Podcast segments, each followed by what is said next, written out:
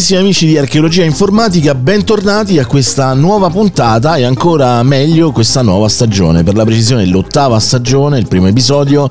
Eh, che parte questa, in questa nuova stagione, appunto in questa nuova annata con, eh, con, il botto. Ma prima di arrivare insomma a dire perché e per come con il botto e anche cercare di spiegarvi quali saranno le modalità mm, per usufruire ovviamente dei contenuti che abbiamo creato per voi ascoltatori e anche per noi, per la nostra curiosità, e diamo insomma alcuni, alcune informazioni di servizio dicendo appunto che il canale YouTube appunto anche grazie a questa puntata sta per ripartire e, e che questa è di fatto so che rido perché Carlo già mi, mi, sta guardando male anche se non lo vedo.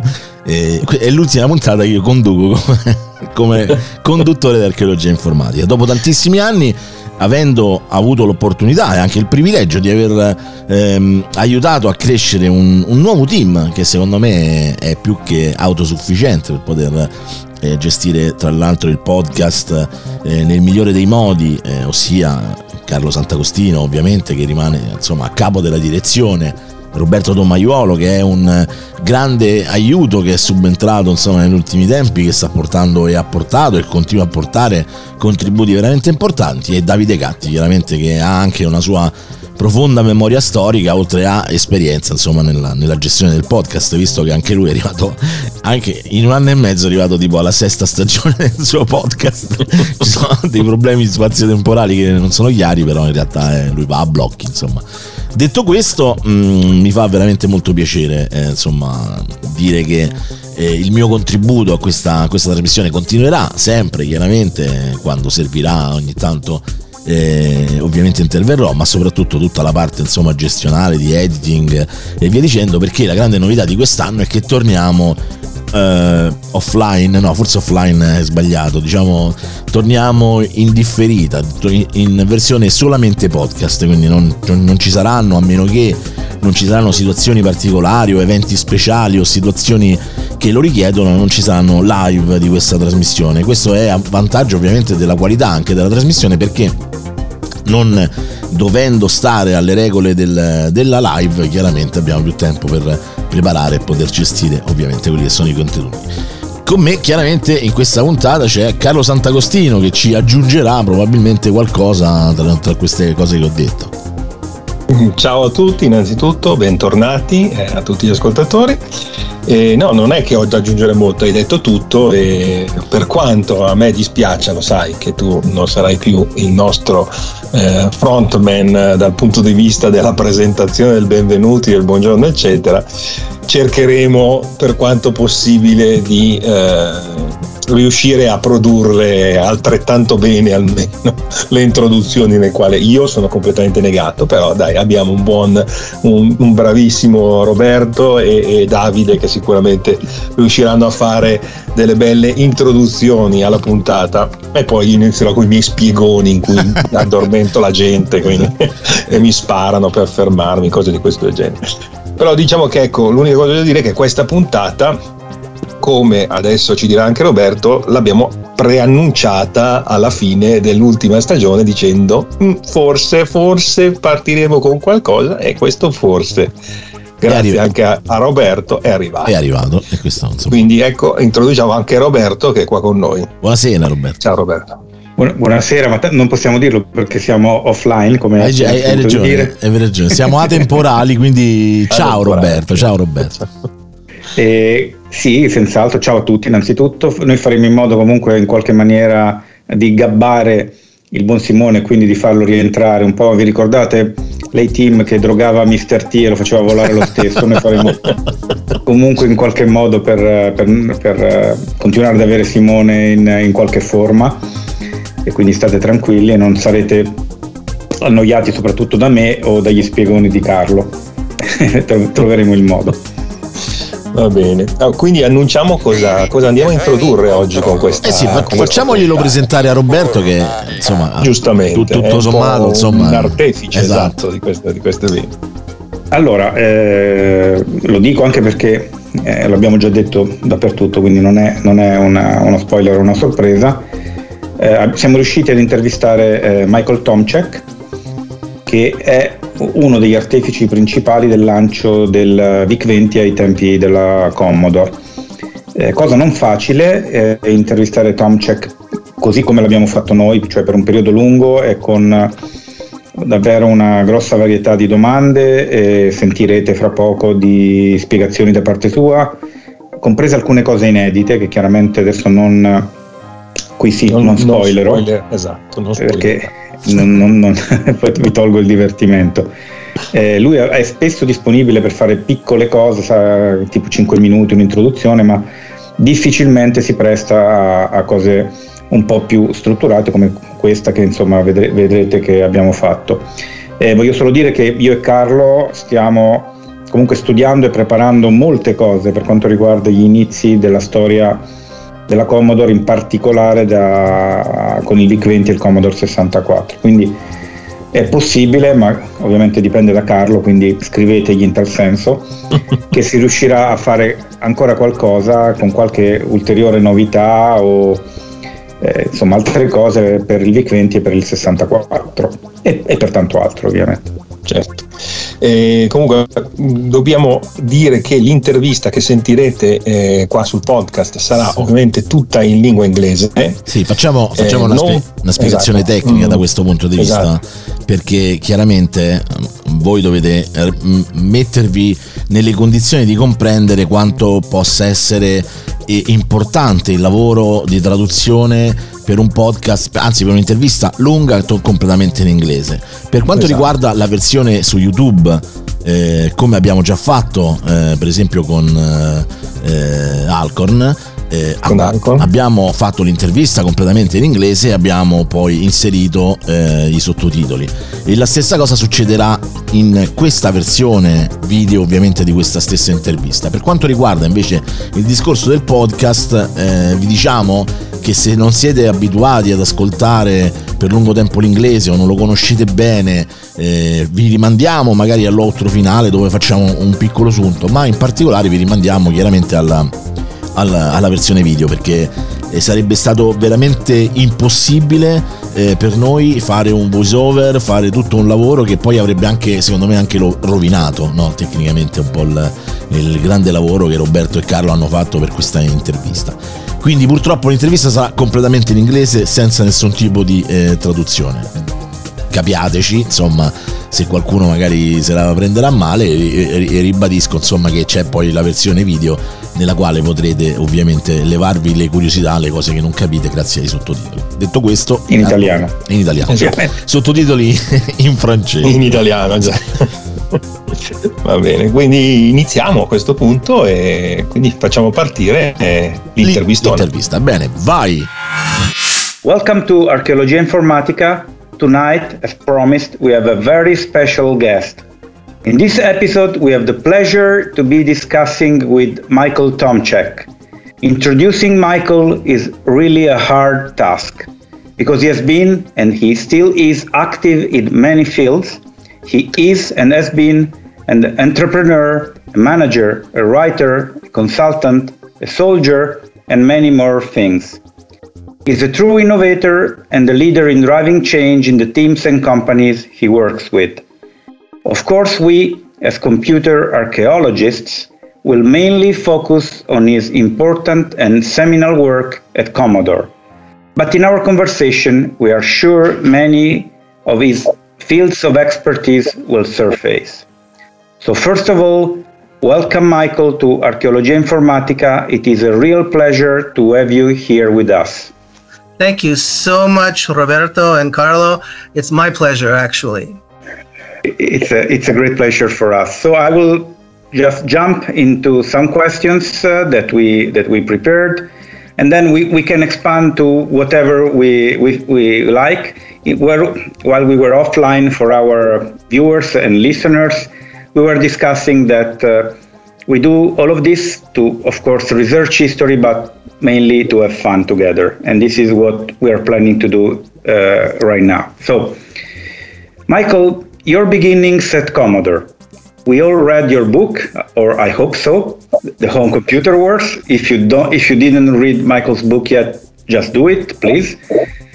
And uh, your beginnings after the, your service uh, in the United States Army, we have read about your job search and the way you approached and finally joined Commodore, almost by mere chance, I would say. What can you tell us about this period and why eventually you did choose Commodore?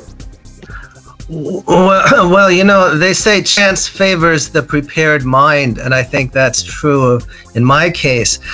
After I earned my MBA at UCLA in Los Angeles, I, I had been a consultant, and my uh, the head of the consulting firm wanted to close down the firm and retire, and I didn't want to operate a consulting firm. I wanted to manage something. So I went to San Francisco and I, I accepted a job as general manager of a company that did special effects for uh, movies um, like Time After Time and Logan's Run and some classic movies. And we also did special effects and graphics for Atari games. Atari was one of our best clients. One day, Atari brought in a prototype of an Atari 800 with a game called Star Raiders. That was one of the first games that had star fields that uh, that were built into the firmware. So when you travel through the game, the stars went past you, and uh, things you were shooting at, like enemy starships, would come at you from a distance and then approach and get bigger. That was one of the first games that was really real and very addictive. In fact, it was so addictive that my staff wouldn't stop playing the darn game.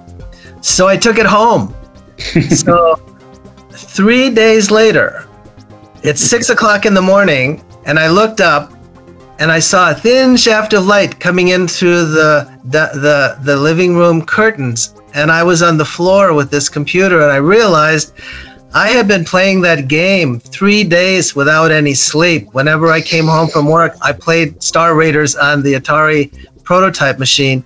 I fell in love with computers because I said, if I'm addicted to this, everybody's going to be addicted to home computing. And of course, they had basic, the basic uh, programming language built in, and a few other things that addicted me. So I, I literally quit my job. I lived on my salary for six months to help pay the rent and and keep me afloat.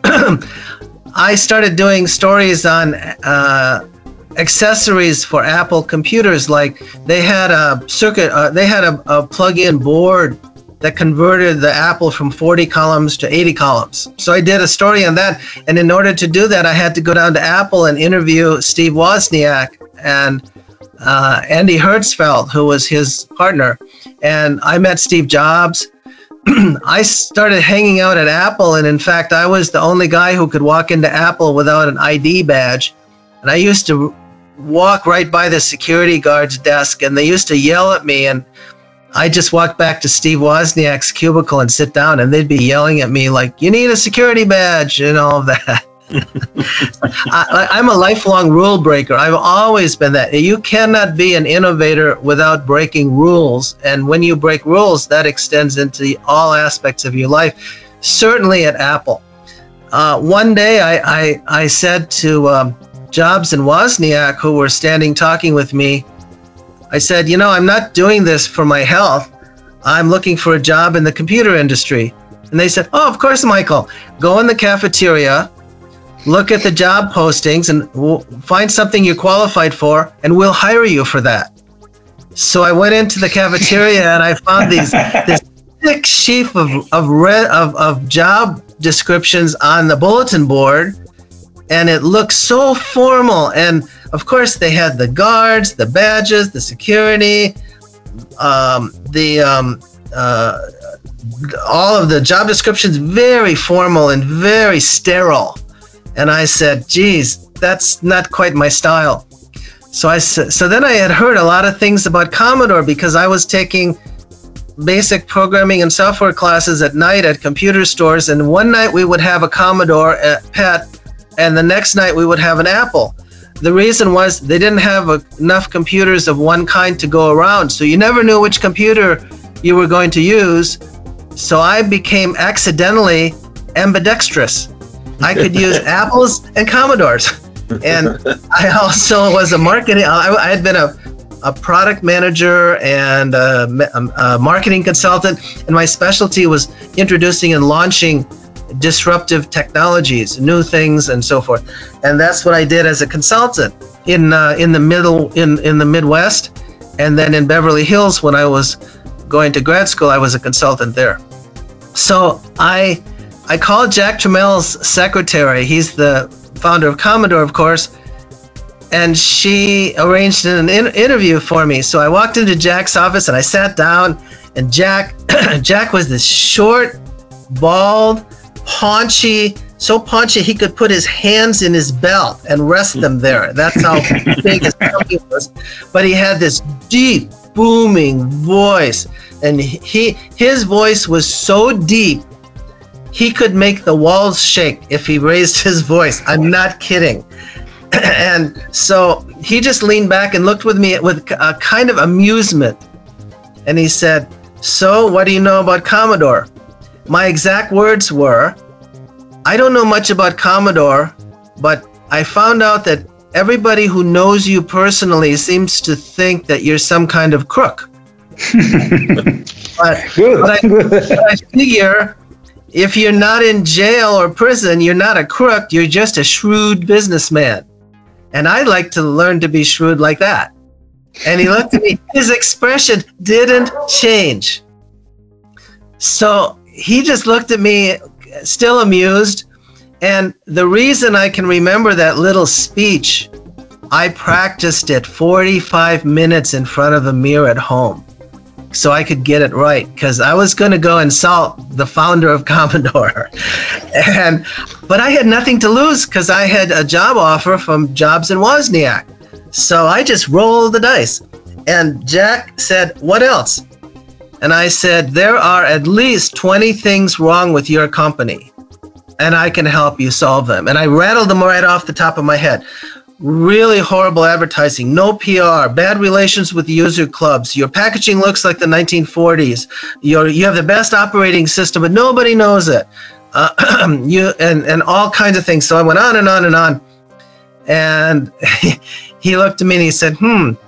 He said, "If I hired you, I'd have to teach you, and I don't know if I have the luxury of teaching someone the religion."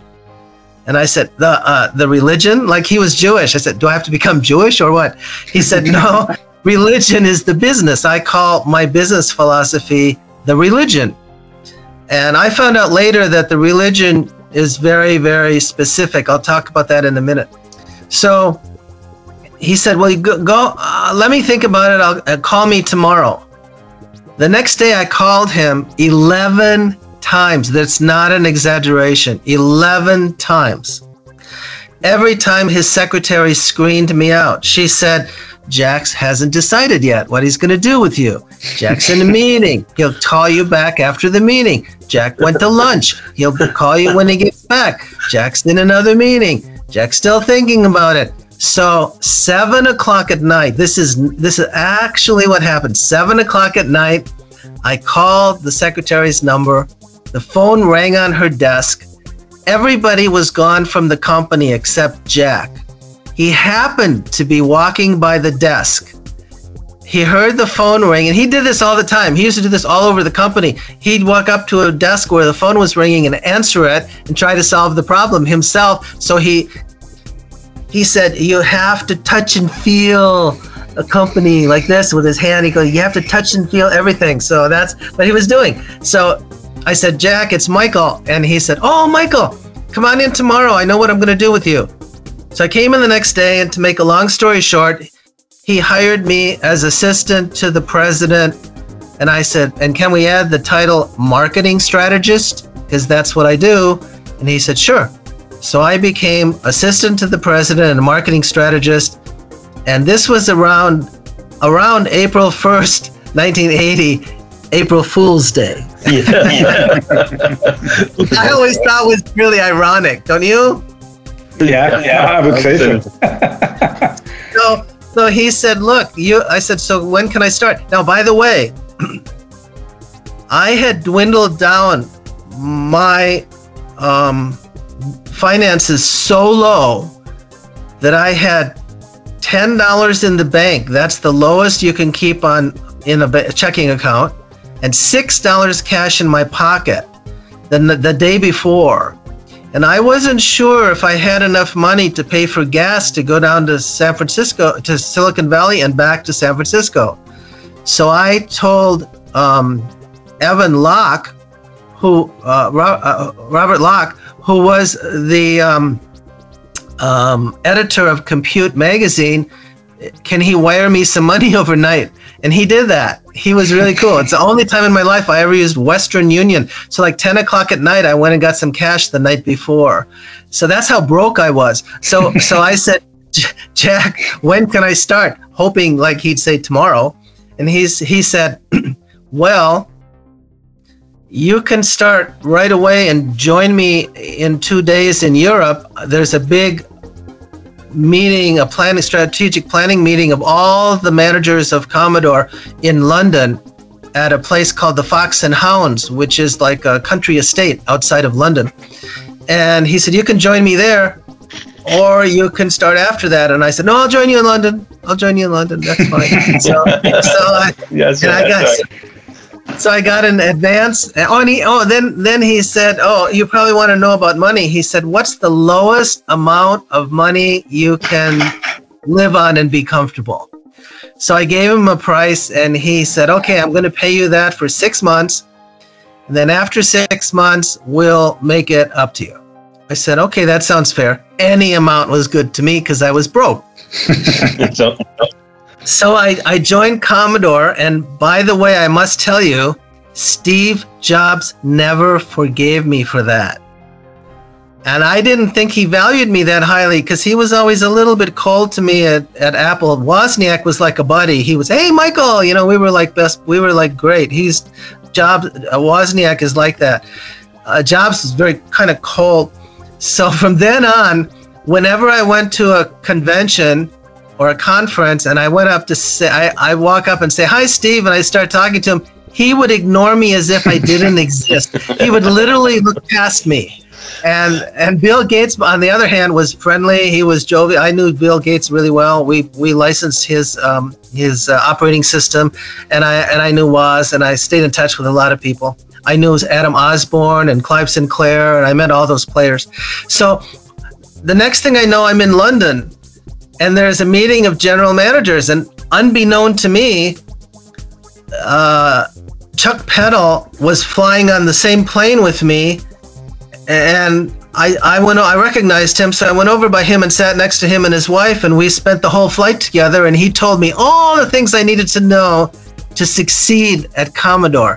Chuck was having a lot of trouble with Jack. They were they had a love-hate relationship. Chuck was the senior engineer um, and he was famous because when Jack bought MOS Technology, the semiconductor company, to make chips for Commodore Yeah, yeah. calculators, after Texas Instruments dried up the market to make their own calculators, Jack had to find a place to make chips. So he bought MOS Technology, and Chuck Peddle was the chief engineer. And when Jack walked in, Chuck said, You did not buy a semiconductor company. And he said, What do you mean? He said, You bought a personal computer company and he took him into a lab and he showed him. Jack told me the story and chuck told me the same story.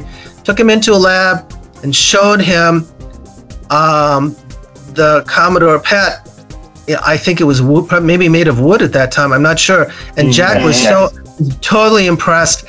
So uh, jack then sold that and he and he had he took advanced orders to help pay for it because they had to pay they didn't have enough money to, to produce it. So they took advance orders and they they had so many orders at six hundred dollars that Jack said, "I think we priced it too low," so he took it to Europe first, doubled the price to twelve hundred dollars, and and sold the first pets in Europe because he was very comfortable in Europe, having been born there, of course. And he, everybody knows he was a six-year survivor of Auschwitz. He was on work gangs. Um, Yeah, So yeah. anyway, he- they took the pet to Europe, and Chuck Peddle had told me this story on the plane. and and then they delay they kept the money of the people who paid in advance for like six months before they delivered the product in the us everybody started getting mad at them and that bec that started the love-hate relationship between the market and commodore Yeah, yeah. so i get so i get to the meeting and there's this ta- square table with about 20 people around it Kit Spencer, the marketing uh, guru from the UK, Bob Gleadow, who was general manager in the UK, Sam Tramiel, Jack's son, oldest son, who was doing uh, operations in Hong Kong, and uh, Chuck Peddle and uh, Harold Speyer, the general manager from Germany, Tony Tokai, the uh, general Oh, manager yeah, from yeah. Japan, Yash Terakura, who did engineering for Magic. All, and, uh, uh, I think John Feagans maybe. I'm not sure. And anyway, so all these people were there, and um, we started talking, and and Chuck Peddle showed a prototype of a new computer, a new color computer. He called it the Color Pet. It had other code names. It looked like an Apple II. It was exactly the same form factor. In fact, there are picture. I have pictures of the Apple, this uh, Apple II clone, sitting in front of Chuck Peddle on the table at that meeting. But Jack had said that he wanted a small color computer. So Jack came in and he addressed the group and he said, I don't want that. I want a small introductory computer to seed the market. So I want a, a, a cheap computer. And he knew this existed because a college student named Bob Yannes, an engineering student, had done a prototype as a school project using a chip called the VIC chip, video interface chip, that we w- we wanted to sell to Atari, but Atari and other game companies didn't uh, want it. So Bob Yannes made something out of it, and that became like the prototype for the VIC. And Jack knew this existed, so Jack said, "That's what I want." I then took it upon myself to champion that, and I started arguing passionately that in a traditional market, you can't just have a CBM, a Commodore Business Machine, a Commodore PET for the education market, and nothing at the bottom. You have to have. You can't just throw in an Apple, uh, uh, an a- sort of an Apple ripoff sort of form factor. You have to have like a little introductory thing, like around three hundred dollars, and attach it to a TV set, and let everybody in schools use. Elementary schools could buy it. And my strat, I said, I'm I'm hired as a marketing strategist. So here's the strategy we have to have an introductory computer costs about $300 P- children start using it in grade school because schools can afford a $300 computer they grad they go up higher and they get a pet in high school then they graduate they, they buy a cbm business computer and they do this because they were introduced to commodore as children and that's the strategy and believe it or not of the 20 people only three of us wanted this. Me, Kit Spencer, Tony Tokai. Yash Terakura wasn't talking much, but me, t- uh, Kit, and Tony Tokai argued for this. Well, Jack left. There was like a whole day of presentations and sales presentations and inventory and all kinds of things. And the next day, Jack came back and said, Well, what do you say? Well, 16 of the people argued for this uh, this uh, color pet uh, that Chuck had brought as a prototype, including his engineers, and then me and Kit and Tony argued for the small computer, which is what Jack wanted anyway. And Jack said, "Okay." Um, he listened for a while. He everybody was talking over everybody else. Finally, Jack took his fist, he pounded it on the table, and he said, he literally said this. He actually said this, gentlemen, the Japanese are coming, so we will become the Japanese. The Japanese had already taken over the television market. They had they had taken the black matrix television screen from Sony by patenting it in Japan and claiming it was Japanese technology there, although it was invented first here and then they came in full force with cheap uh, a much less expensive TVs. They took over the Walkman uh, tape, uh, tape market, the portable radio market, and we had seen them do this over and over. And we were afraid they would do this with computers. So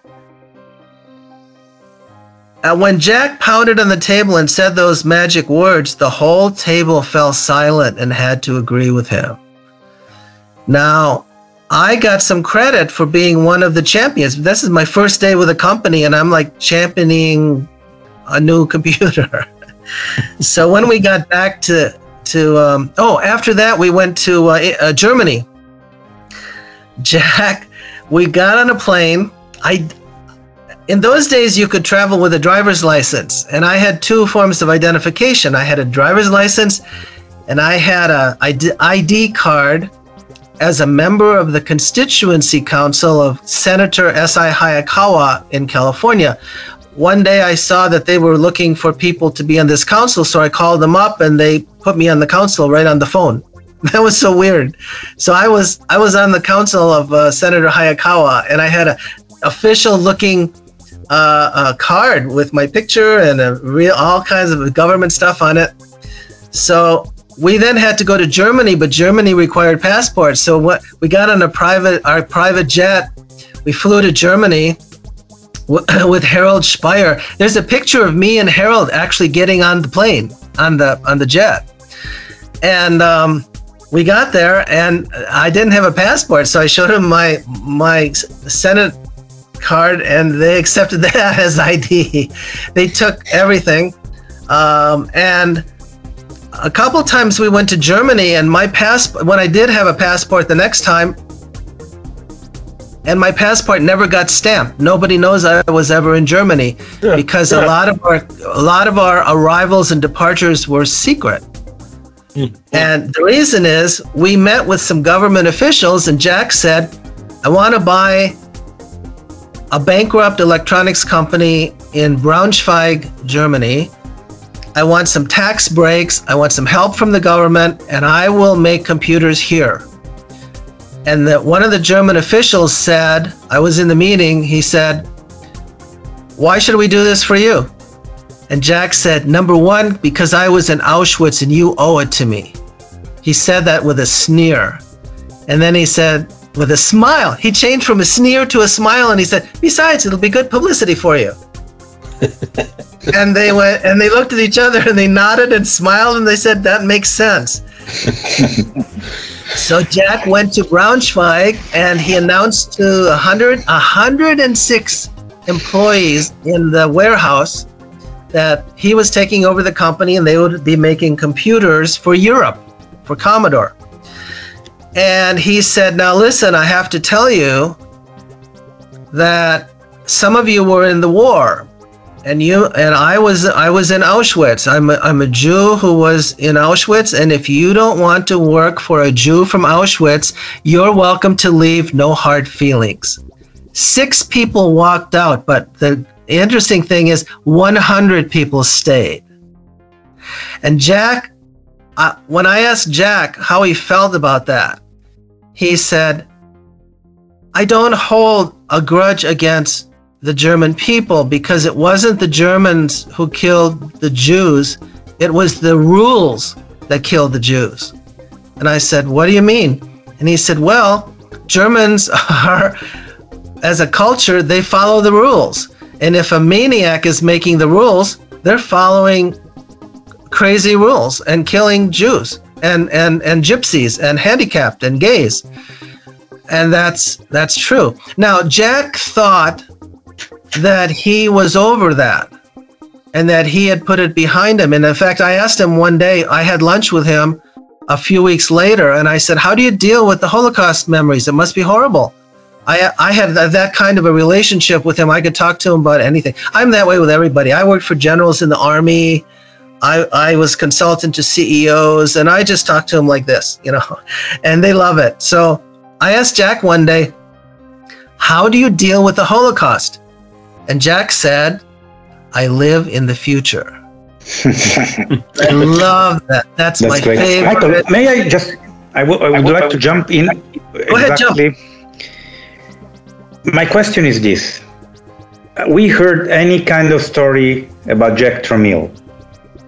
He was a great entrepreneur, but at the same time, a very hard person, as you have been described at work. There are dozens of anecdotes about him, and probably most of them come from you, so you know better than me. My question is, Michael, who was really Jack Tramiel, angel or evil? What do you think of this explosive mix of being very hard professionally on one side, but at the same time providing computers that without him probably would never have reached such a big number of people at that time. And at the same time, I mean, doing these kind of things that you described. What is the real Jack Tramiel, or is it both, you know, phases? Okay. Let me explain it this way. Jack believed his business philosophy was like a religion, but it was very unique to him. We tried to codify it once. We, I actually said we should put it down in writing for personnel and for our new employees. And so we wrote it up. And some of the things we said was if you join the company, you invest yourself in the company and it's not like just working, it's investing.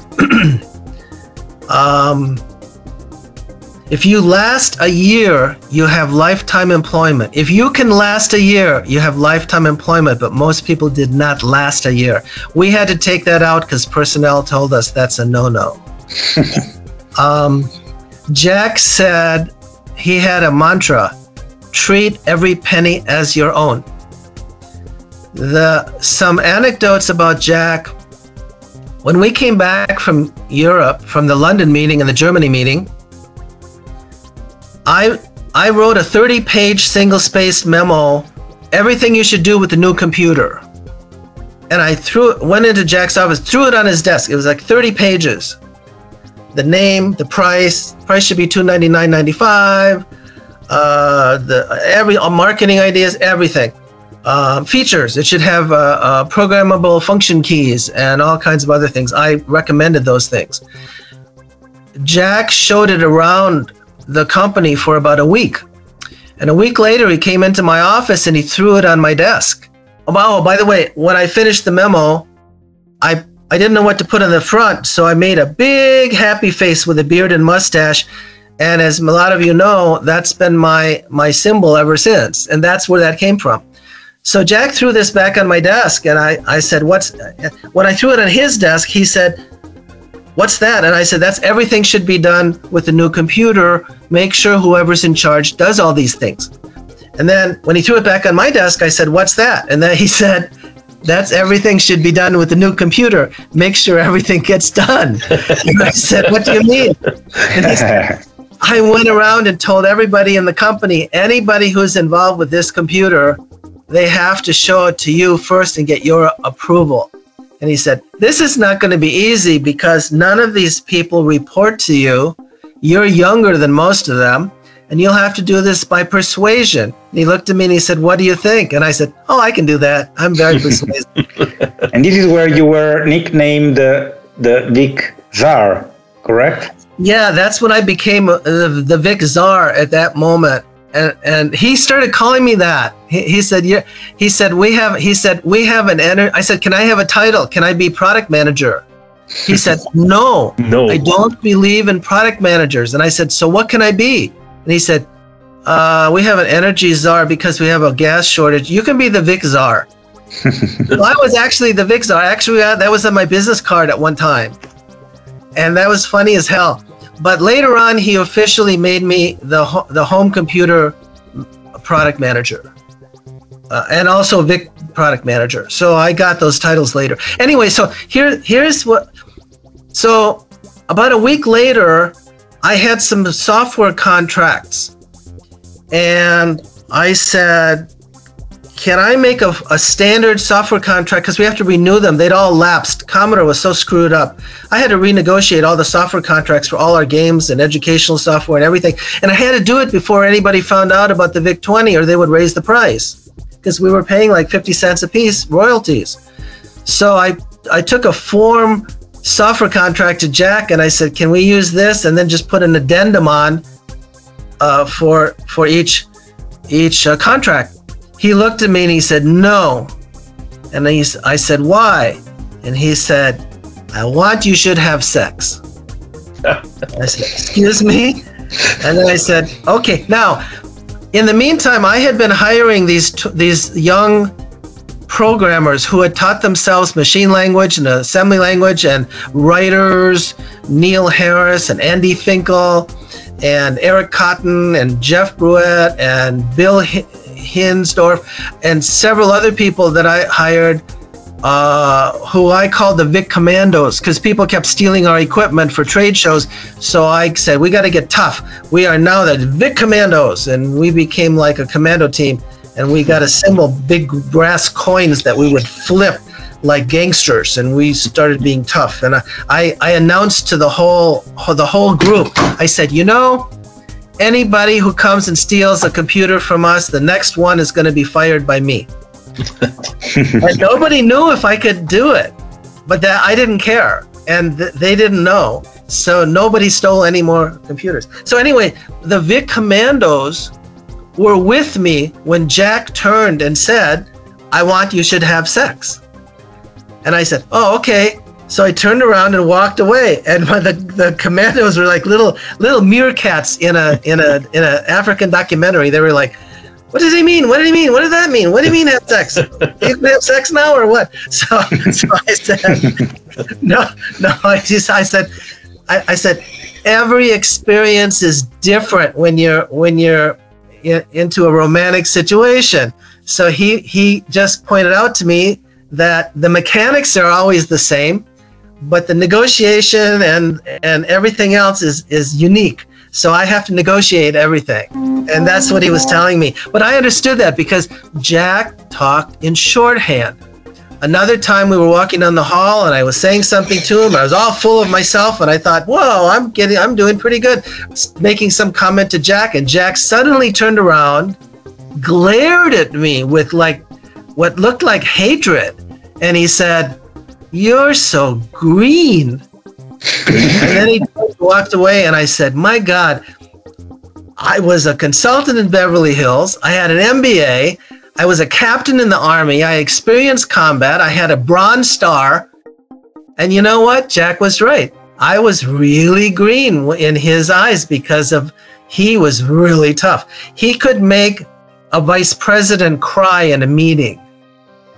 Now, the Vic Commandos, he would he would like he would ask a vice president or a director about something. And they would say, I have to get my staff or I have to get one of my people. And Jack would say, You don't know it yourself? And he'd say, No, such and such knows. And then somebody would come in, show a lot of operational knowledge and it would become clear that the manager was just managing. And Jack would say, Okay, I'll tell you what, you're fired. You have that job now because you're the one who's actually doing it. We don't have managers who manage here. We only have managers who do things. You have to understand that. And the vice presidents would be in shock, and Jack would say, "They'd say, my kid's in high school. I just bought a house. I just moved here. Blah blah blah. I've only been here a couple months." Jack would say, sorry, you don't fit in here. You have to leave. Uh, uh, we'll give you a nice severance package. Go see personnel. That was his exact words. Go see personnel. And people would walk out like weeping. And my Vic Commandos were in some of those meetings. And once they turned, they, they leaned forward to me and they said, We have a question for you, Michael. and I said, What? They said, how are you so calm through all of this? I mean, you never get upset. Even when Jack attacks you and pounds on the desk and swears at you about something you screwed up, you're just always calm. And I looked at him and I said, First of all, I'm always sitting next to Jack. And if you know the military concept of enfilade, that means when someone's shooting down a mountain, if you get close enough, you're under the bullets the bullets go over your head. So always stay close to the guy at the top. Stay really close so the bullets go over your head. And the second thing is when he attacks me personally, I said, I'm fine. Anybody can do anything they want to me as long as they're not shooting at me because I've been in that situation. So if you're not shooting at me, I'm just calm as molasses. I, I, would agree on that. Carlo, do you have something? I know. Yes, yes, yes. I, I, am uh, first of all, forgive me for my English, but I'm Italian, so you, you, you, you you have some Italian accent from, Roberto, from I English. told you most of my friends are Italian, so yeah, your English is fine. okay. I, I have some question for um, the historical part because there is uh, something that I um, not so known uh, about uh, Commodore story, and uh, I want to if if you can uh, uh, told us uh, something about this that Commodore was a truly a multinational company, no, not just because of the roots of the founder, but also the many Commodore's entities around the world that contributed to the development of the products and the sales, no. But Commodore has the important the Commodore of Japan, no, the importance of Japan has been remarkable mm, and uh, I think underestimated about uh, in Commodore history.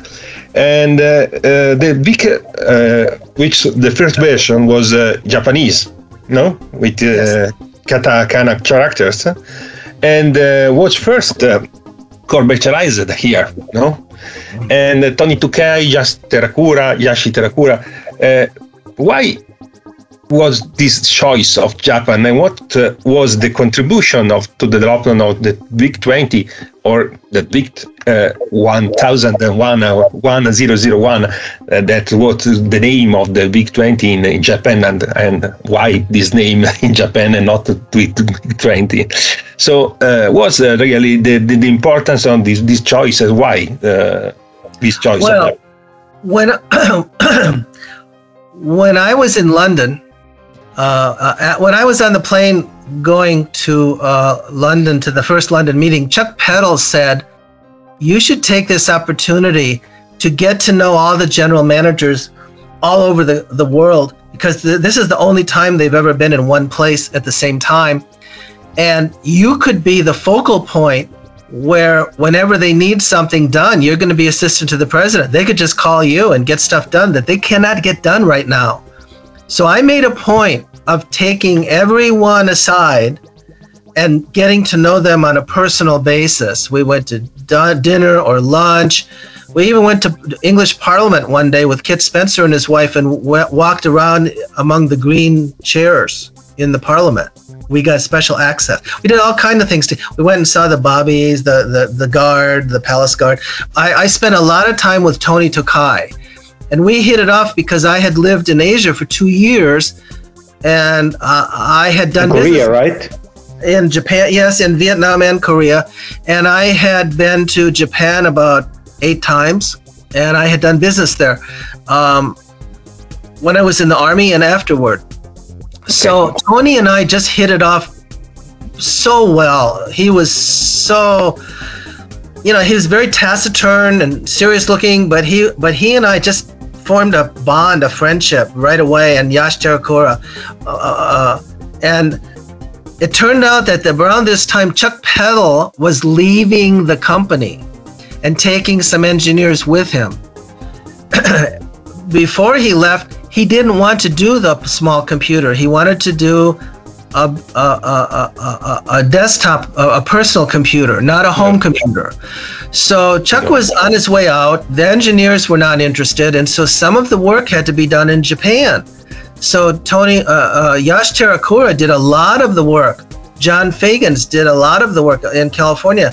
Uh, a lot of it, and some of it was done by a few engineers at uh, Bob Yannes and uh, Charlie Winterble and the, the engineers in in uh, the East Coast.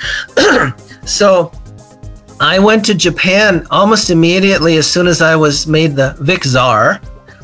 Uh, by the way, Tony accepted that. He accepted me in that role. He thought I was doing a good job at that, which was very surprising because he was a, a veteran with the company. And so they accepted that. So I went around and I told everybody that the the when I'm not there, we have um, a prime directive like Star Trek. They always had a prime directive, and I said, My prime directive is it must be user friendly. And I waved the user friendly flag everywhere. In fact, I waved it so hard that the editor of Byte magazine sent me a letter once, and he said, Michael, do you know that there's a word in German that means user friendliness, and it's Benutzerfreundlichkeit. So we had pl- we had brass plaques made for all the Vic Commandos, and we put them on our walls of our office. What was that? What Was that Benutzer friend- friendlichkeit? Benutzerfreundlichkeit. Friendlichkeit. Okay. And so I learned that word from the editor of Byte Mag. That's I was waving that flag in interviews and everywhere I went so much that I became associated with the phrase. So here's the funny story. When I told Yashi Terakura, there's only one rule here, Yash. It must be user friendly. And Yash looked up at me and grinned and he said, Michael san, of course this will be user friendly. I am a friendly engineer. so you confirm, I mean, the great importance of uh, Japan and Tony Tokai and these engineers in the birth of the VIC 20. Well, it's more than that. Tony and uh, Tony, you know, Japan is kind of uh, very odd in terms of their business network. Yes. They have, they had a um, like a five-story, small five-story building with little trade show booths all over the building Yes. that they showed prototypes and that's where they anyone could come in there and they would market Yes. test new computers well tony took me there and one of the computers caught my eye it was called the pc 5000 it was uh, it was tan uh, light tan colored and with orange programmable function keys and i What said i want those, I want NEC? those." huh What was it? NEC? Yes yes NS. Yeah. NEC PC.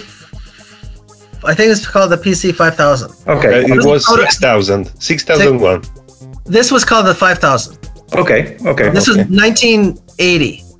So um, I, uh, Tony said, "Yeah, we can do that." So that's where the function keys came from. So uh, Tony and I are responsible for those function keys because nobody else had them, and if they did have them, they weren't like they weren't programmable. So anyway, um, Tony not only did the first version of the computer.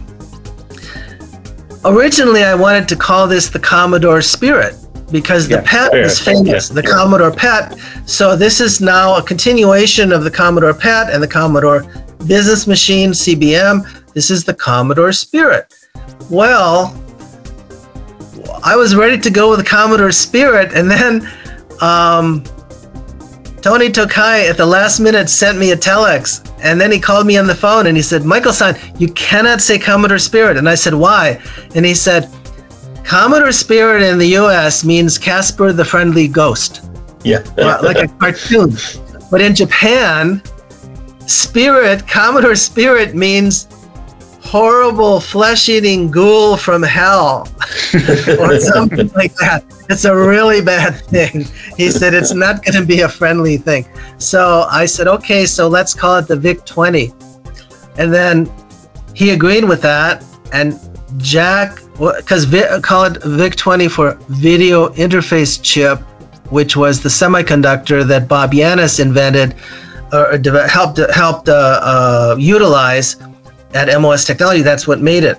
So I mentioned it to Jack. Jack said, I gave a presentation to Jack, and I said, first of all, it's going to be three uh, two hundred and he said, why why not three hundred? And he, I said, because in marketing, if it's 299.95 it, it feels closer to 200 than 300 and if you say 300 it sounds like a lot of money and he said okay i accept that and he said now why are you calling it vic 20 20 has nothing to do with the screen size or characters or anything.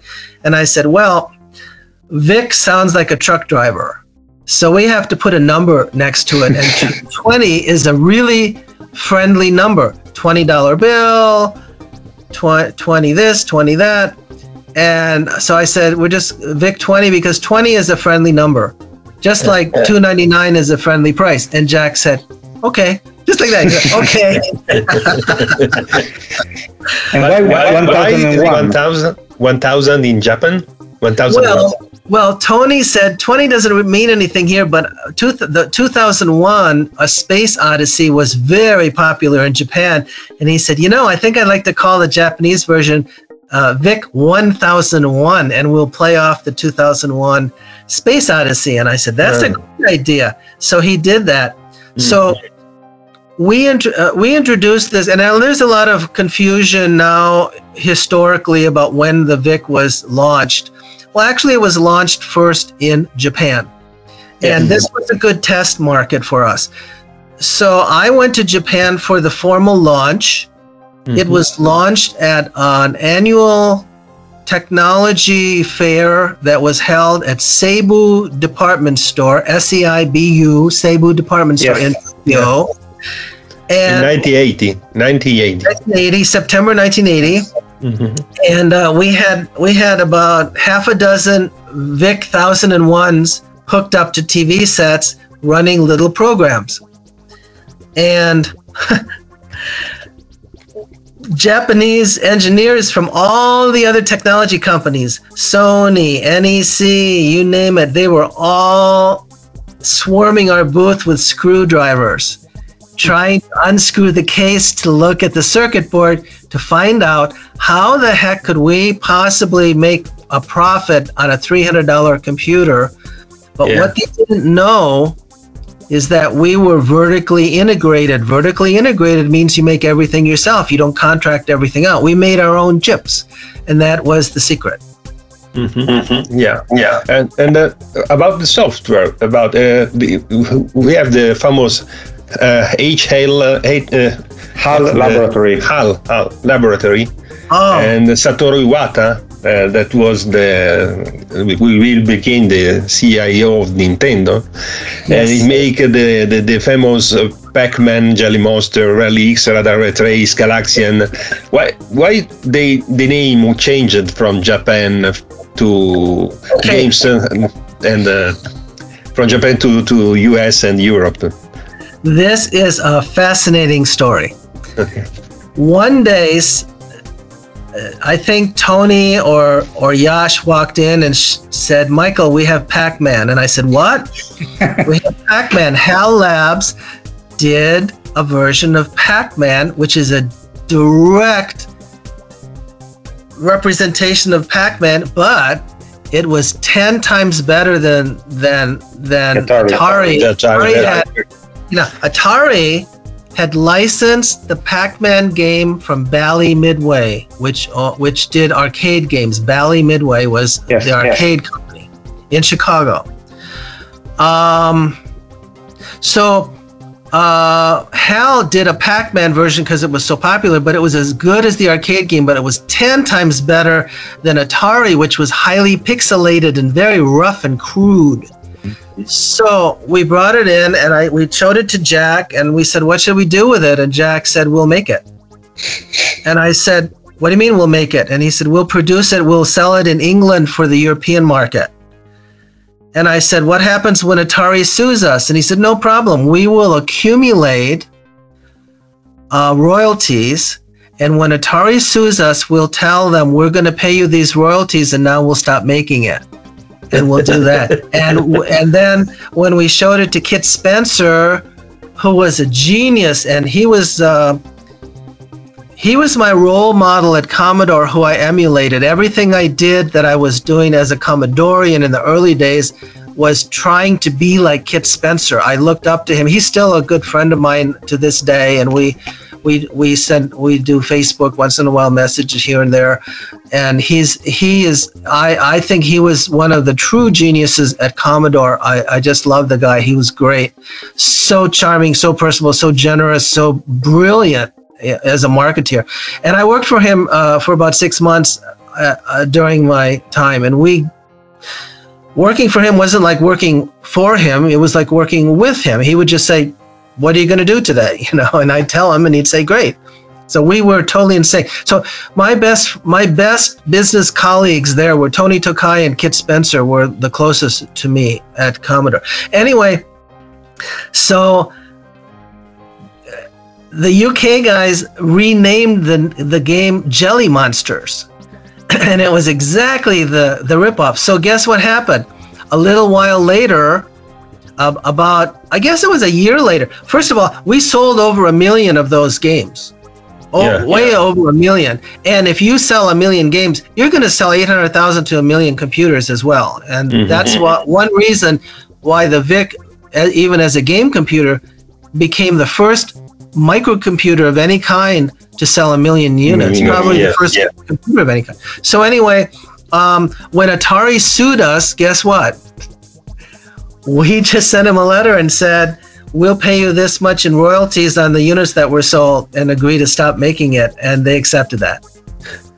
So you you, you, you, you paid the uh, royalties to Atari at, at the last. Yes, yes. Yes. So But- then, then we went to In- Bally Midway. Japan, I- uh, in we went to Bally uh, Midway, and we got more games from them. And those guys were kind of um very tough, and I was in that meeting as well. Yeah, yeah, I remember Gorf and the others uh, uh, officially licensed by Midway. But uh, uh, there is the mm, the question that the name Pac-Man remains on the Japan edition of the cartridge for the VIC. An interesting side story. We did a deal with Bally Midway, and Bally Midway was rumored to be run by organized guys. I don't know how to We understand. Okay.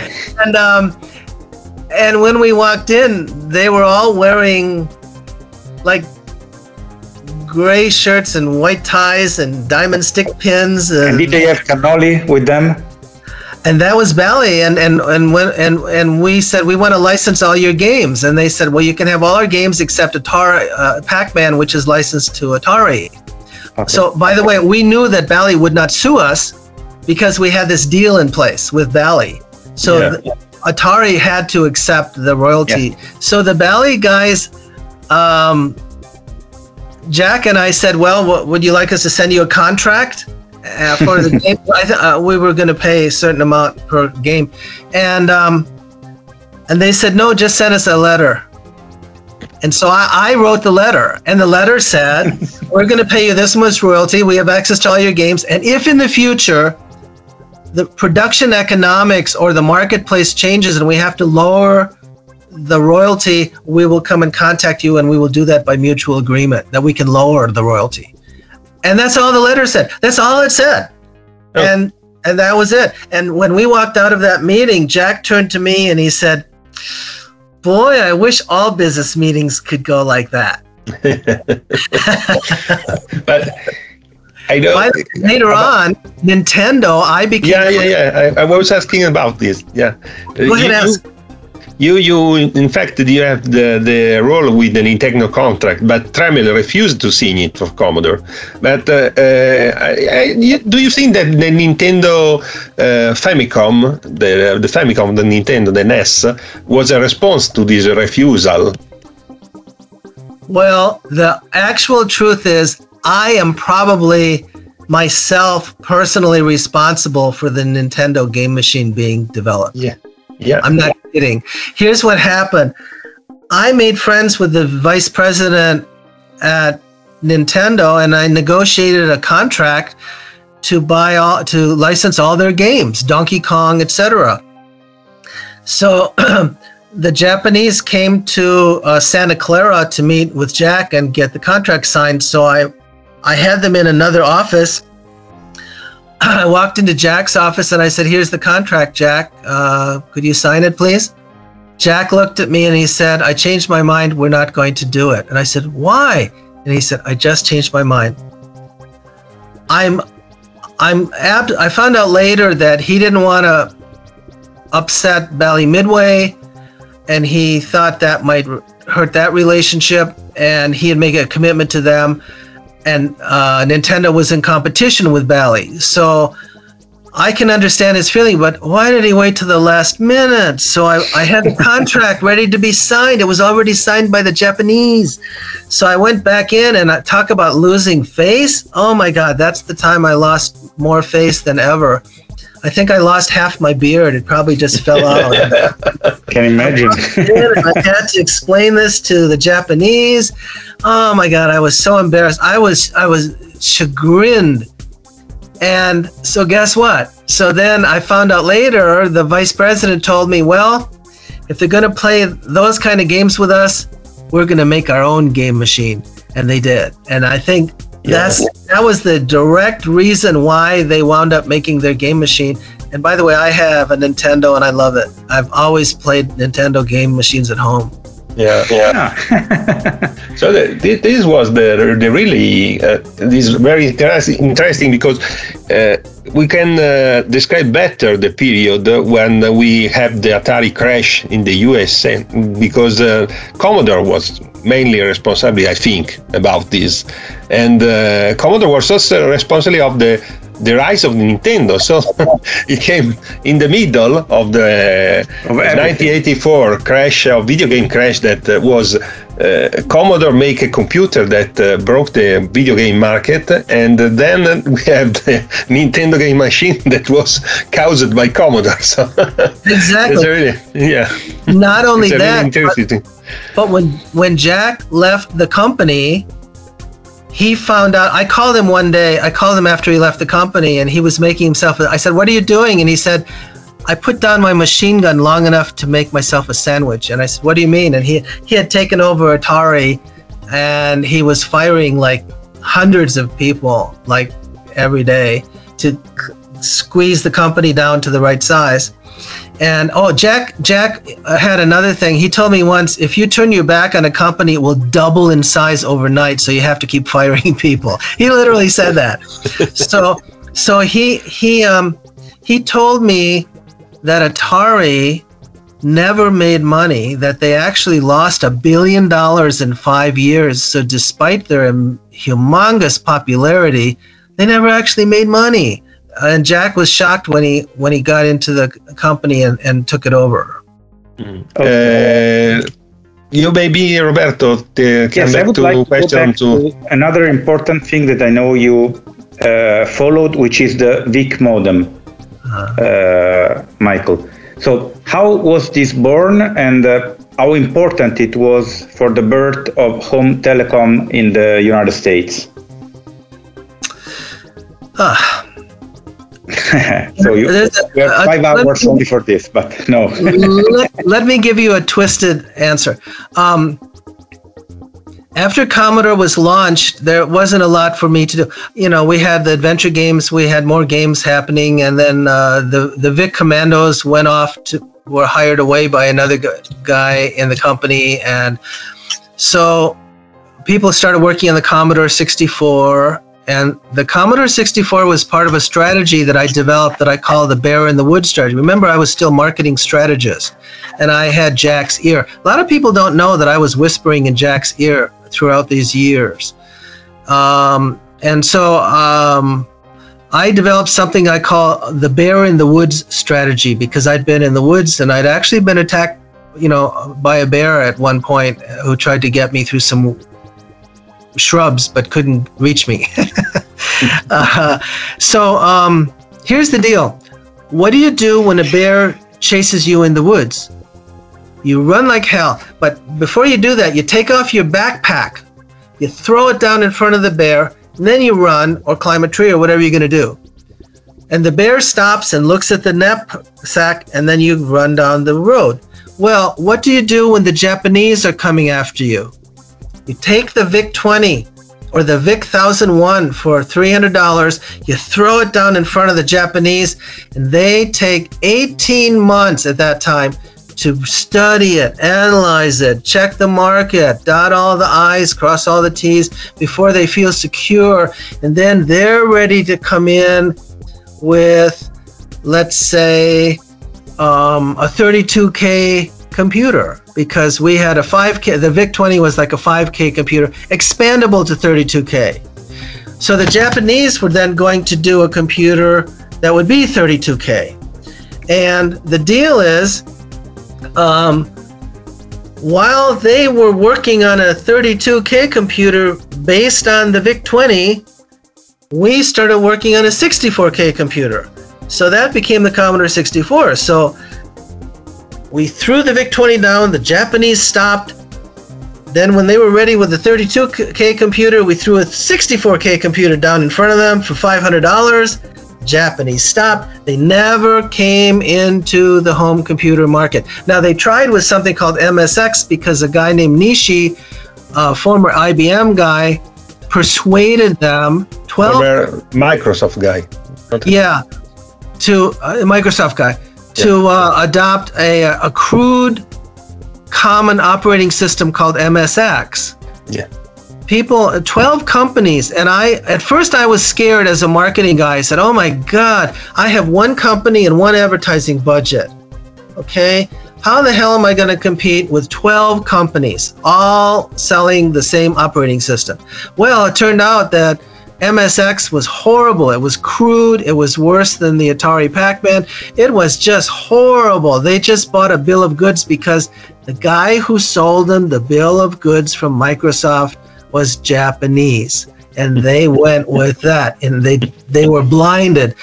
so in interviews at the time, and in private meetings, people used to ask me, "What do you think of MSX?" And I said, "I'm sorry, but MSX is MS dead," and I used to call it MS dead.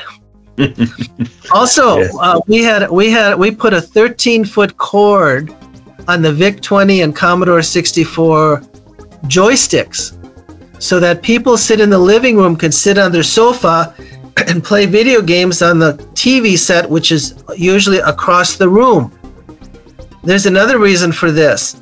At that time, it was becoming known that sitting too close to a computer to a TV screen could hurt your eyes. Your eyes would start to uh, congeal like eggs. You know. Yeah. So, so we had a, a funny saying inside Commodore. We used to say, "Buy an apple, fry your eyes." Because you had, you had to sit close to the apple to use it. So this We is a covert operations, let's say, of the Vic Commandos. Okay.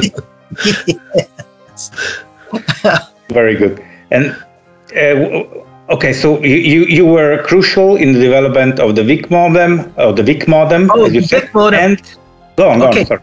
When the VIC Commandos left and we started working on the Commodore 64, I wanted to f- do something else. I hired six students from Drexel University to man our customer service phones and answer questions.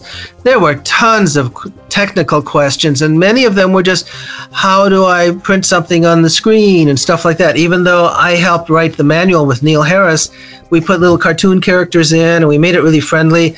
I did a computer column called the Vic Magician, which was how to do basic programming, but that wasn't enough. And I said, you know, what we need to do is we need to get the users talking to each other in a community. This is before the internet. So they could answer each other's questions and then they won't deluge our telephones and they wouldn't be upset because they couldn't get to our customer service people. So I said, we need a modem because we could put them on CompuServe. CompuServe was a pre internet user uh, community, telephone Yeah, community. Uh, uh, and uh, the source was another one, AOL. So we needed a modem. Oh, also to get stock stock quotes and things like that, you could get a Dow Jones service, which would give you stock information, and but you needed a modem. And I had a modem that was given to me free, but the retail price was six hundred dollars. Most modems were cradle modems that you put the telephone into these two little discs, Yeah, And, and it was very expensive. Mm-hmm, mm-hmm. So I told Jack I'm going to work on a modem. So I found a company that made modems for uh, factories. They made infrared-driven modems in where for use in warehouses. So I contracted them to make a modem for us. Well, I said, but it has to cost thirty dollars to manufacture. And they said, why $30? I said, actually $33 because the, the rule of thumb in manufacturing is you triple the cost to get the final.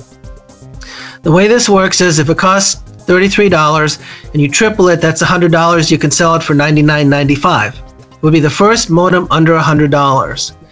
Now, uh, when you sell it to the retailer, you probably have, if you sell it to a mass market re- retailer like Walmart, you might have to take 50% off. That means you make $50. It has to, if it costs $33 and we sell it for $50, we make about 17 and then we got packaging and stuff. So it has to be $33. So these guys worked on it, and one night at a convention in Las Vegas, I come home at midnight to my room, and there's then these guys, uh, two older guys and two two young engineers, are sitting on the floor in front of my room, out in the hallway. And I said, "What's going on?" And they said, "Michael, we have to tell you, we cannot hit thirty-three dollars. I'm sorry." It's and they showed us their prototype which was a box with two discs where you put the handset in. Mm. And I said, Why do you have to do that? Why can't you do it? I, I have at home a direct connect modem that plugs directly into the computer and directly into the phone, and uh, it doesn't have any. Uh, those it's six hundred dollars, but couldn't we put a modem on a cartridge? And they said, like what? So I drew them a picture, and this is what I drew. I drew them a picture that looks like this. It's a game cartridge, but it's got a modem inside, hooks into the computer, but it also connects to the phone. Right here, to the telephone. And I said, why don't I? I drew that on a on a yellow notepad, and they went, oh my god, oh my god, you did it! That's it, that's it! And they like little again, I'll call them meerkats. They all went scrambling down the hall, and uh, two days later, they came back with the design, the cost, the price, everything we wanted. And we wound up paying them, I think, a $7 royalty on every modem. And that became the first modem to sell a million units. By the way, I'll tell you another si- side story. After I was first hired by Jack, and I, Jack said, You're the only person except me who's authorized to give interviews in the United States, and you can talk to anybody you want anywhere. I know you're a, a former journalist. So I said, okay, um, I'll do that. And he actually stood up in a meeting at one time. He said, Michael's going to be a temporary a director of marketing for the US for a couple months until we hire a director of marketing. Because he's a journalist and he understands the company as well as anybody. And I was actually that for a little while. So, anyway, so I was giving interviews to all my friends in the computer industry, Compute Magazine, who I was doing articles for, and who saved me, gave me money so I could get my job at Commodore. I was doing all kinds of things, and I was everywhere. There's tons of interviews with my picture from those days talking about Commodore. So I went to my first computer conference convention in San Francisco in the summer of 1980. And by that time, several articles had already appeared with my picture in it. So I walked into this big, gigantic hall, and somebody turned to me and said, There's Michael Tomczyk from Commodore. Look. I got swarmed by a hundred people. I'm not kidding. I was I didn't even make it to the first aisle. I was just swarmed and I had to stand there for an hour patiently answering all these questions from all the users and dealers, retailers. So as soon as I the crowd dispersed, I took out my dark sunglasses and I took off my name badge, and that's how I spent the rest of the conference. we can imagine it. yeah. Okay. Since I mean we've been running now for some time uh, this interview, and uh, we know you're very busy, and we will get to this in the final final part of uh, our little discussion. I, w- I have a last question on Commodore, and of course you can add anything uh, uh, you want. Only I would like first to make a little note, which can be interesting for our viewers. And we published some of these things uh, on the Facebook page where Michael is very active and is administering it, which is the Commodore international historic uh, Facebook page. Society. I'm actually the co-moderator. Yes, and I would yeah. advise everybody which is interested in uh, Commodore history to go have a look because there are really a thousand little gems and pieces of information which is unbelievable. And so the little thing we added, and we will detail more, is that we found out with some documents that not only the VIC 20 was first introduced in Japan, but also the Commodore 64 non prototype was first introduced in Japan uh, four days before the famous uh, CES of 1982. Probably, I'm not sure if anyone knew, even at Commodore US, probably they just did it in Japan without telling anyone. and by the way, this happened at the same uh, store that you visited for the VIC uh, uh, 1001. Seibu department store. Correct. And they also introduced this four days before the CES in, uh, in the United States. We will detail this more with pictures and things with the big eyes of uh, Tony Tokai that were uh, present everywhere. Anyway, my last question on Commodore, I mean, we, we have to touch this, is the firing of Jack Tramiel. What can you tell us? You know, there are many legends, history, whispers, things uh, by different people. What, what is your uh, recollection of this? What do you know? What did Jack tell you? What can you tell us? Okay, two things caused the firing of Jack Tramiel. One, um, in the summer of 1983, there was a Newsweek or Business Week or Newsweek article that said that Texas Instruments was selling more home computers than we were. They had something called the 99 slash 4A or something, and that was their home computer. And they were selling, and and they said they were they had like more than 25% of the market, and then we had less of the market. But we knew we were beating them. Our engineers back engineered the TI home computer, and we discovered that they could not possibly make a profit on the CPU they could they were making all their money on accessories, peripherals, and software and books. So Jack heard this, and Jack was like a wildcat manager. He was like from the wildcat era of the oil industry. He was not what we call a professional manager. So his gut instinct said, let's blow them out of the water and make them leave the market. And the way we do that we make a profit on our computer, a nice profit. We can afford to lower the co- the price of our peripherals and software. So at the at the summer CES show, I believe it was, Jack, we were in a we were in a a, a, a trade show booth that had gray carpeting and it probably cost $100,000. And next to us was Texas Instruments booth that had watches and calculators and computers, two stories high, black and chrome with meeting rooms and lounge rooms and refreshments. And we were like in a little normal trade show booth and we felt like serfs next to the castle. And I had a lot of friends at Texas Instruments. We were very clubby in those days. We exchanged information and we we socialized. So I knew the guys there, and I I seriously felt like I was a serf next to next to the castle. But we were making tons more money than we. We were the first billion dollar personal computer company in the world. So what the heck? So Jack saw that, and I mentioned that to Jack. And Jack said, Well, I've got a strategy. So he called a press conference and he said, We are cutting our peripheral and software pro, uh, costs in uh, uh, prices in half.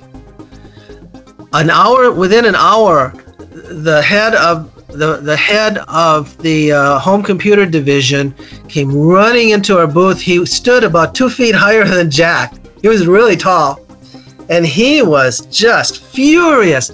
He said, What are you doing? There's profits to be made. You're leaving money on the table. Why would you do something like this? How could you do this? You can't do this. And Jack just looked at him and said nothing, just smiled at him. And the guy turned around, and I found out from my friends that he rounded up all the people from the home computer division, flew back. I think this was a Wednesday or a Thursday And on Friday of that same week, two days later, Texas Instruments uh, announced that they were exiting the home computer business. Now, that sounds like a good thing, right? You're king of the mountain. Well, sometimes when you wind up king of the mountain, it's a lonely place to be, and uh, it can be dangerous to be the only one on the mountain. It's better to have a market with comp- competition. We all know that from economics classes. It's better to have competition than to be one. Okay, so um, what happened that Christmas? Texas Instruments dumped all their home computers on the Christmas market for $86 a piece or $85 a piece. Some were selling for $50 just to clear the shelves. Our computers were selling for 300 and 500. We took a hit the fourth quarter. So Irving Gould, the chairman of Commodore, who was surrounded by a lot of uh, non computer executives who kept whispering in his ear, who had been brought into the company to provide what he called professional management. One was from Max Factor, one was from Yvonne Picon, the fashion company. They were uh, uh, um, Later on, Marshall Smith, uh, the next, the first president after Jack, was from Thyssen-Bornemisza. So there were people from who were not computer people, and they were whispering in Irving's ear, saying, "We need people from Pepsi, like John Sculley, to come over and run Commodore." Well, John Sculley almost bankrupted Apple, but no, at the time he. At the time, he was a golden boy, and everybody went, "Oh, John Sculley, he's uh, he's God," but he wasn't. He was he was less than that. So what happened was Irving was very upset because two two things happened. One, Texas Instruments dumped their computers on the market, which cut into our sales. Secondly, all of our retailers who bought peripherals and software, their purchase price was now the retail price. They had to sell products they if they bought a product for $150 and that had a retail price of 300 the retail price was now 150 but they paid 150 so they couldn't make any money. So all of our retailers demanded what they call stock balancing. Stock balancing means you have to make up for their losses when we change the price that hurts them. And so we had to give them a lot of free product so the fourth quarter was a disaster for us in many ways. Irving Gould was furious with Jack for not coordinating with him on this fateful decision. Jack thought it was great because we drove T- Texas Instruments out and it would only take a quarter or two quarters to recover. That was one one black mark against Jack. The second thing was that Jack wanted to bring his three sons into the company as vice presidents to continue the culture of innovation that he created. He wanted Sam to be like VP operations. He wanted Gary to be like maybe VP of finance. He wanted uh, Leonard Tramiel, who was graduating college.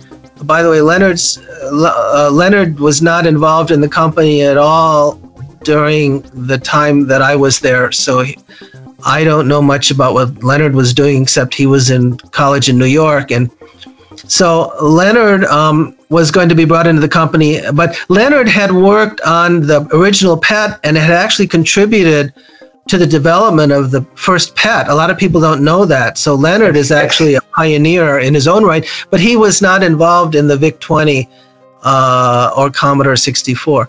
So, but Jack wanted to bring his sons in, and Irving absolutely hated that idea. He did not believe in nepotism. He did not want four Tramiels having to do battle with four Tramiels. It was bad enough trying to deal with Jack.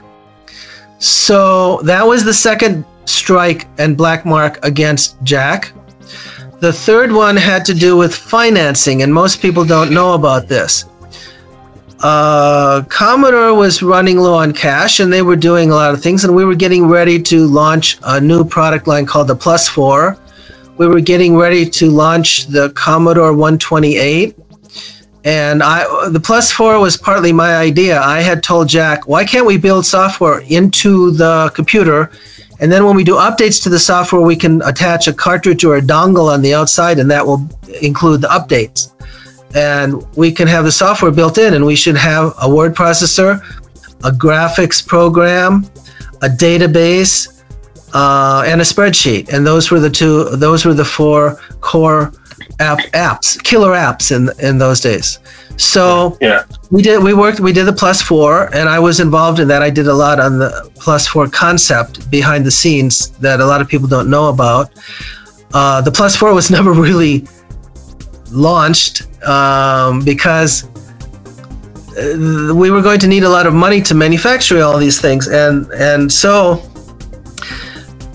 there were two points of views Jack wanted to issue stock and Irving wanted to get bank loans.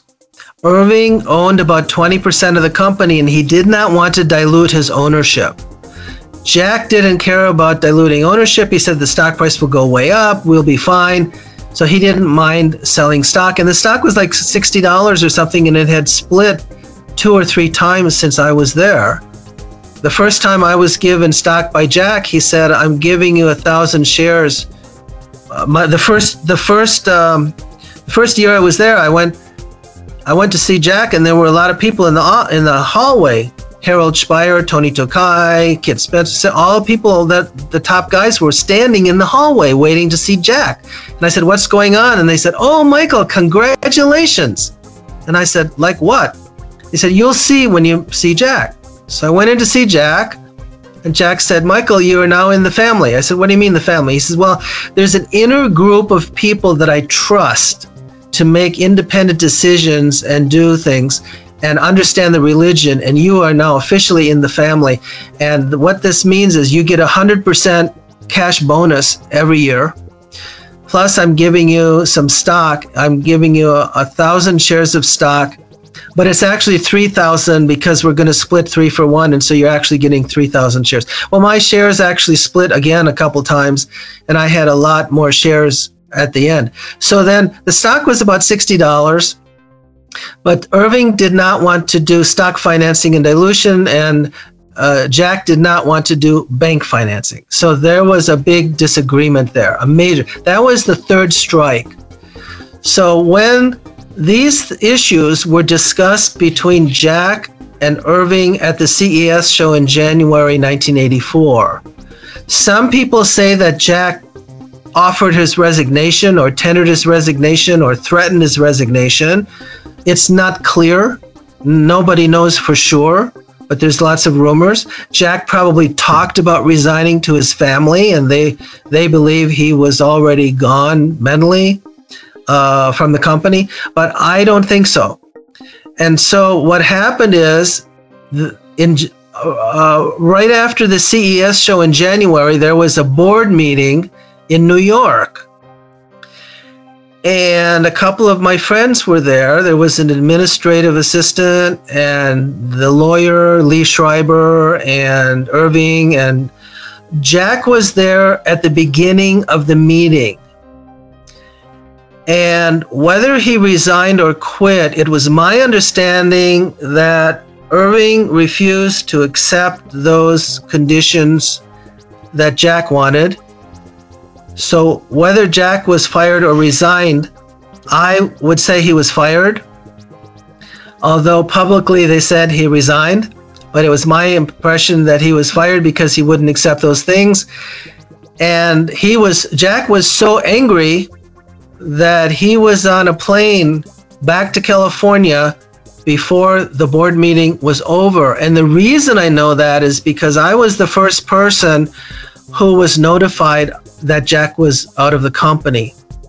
And the reason I know this is because one of the secretaries called me immediately as soon as she knew.